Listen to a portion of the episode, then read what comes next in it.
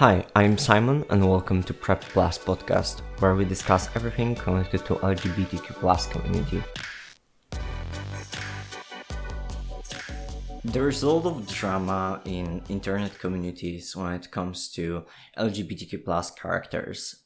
They're often seen, for example, in Netflix series on stuff like that, and some people really dislike that. I think there is a really nice quote from Netflix.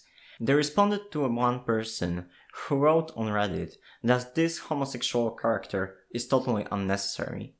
And Netflix commented, Sorry that you don't yet realize that every homosexual character is totally necessary. And there is something in that.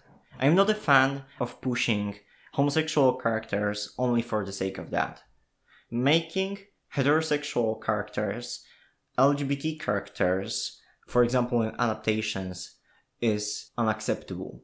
But it's understandable that we want to represent those minorities, and even if they are less common, some characters represent them. There's also not something like being gay does not match this character. Everyone can be gay, no matter what is their personality.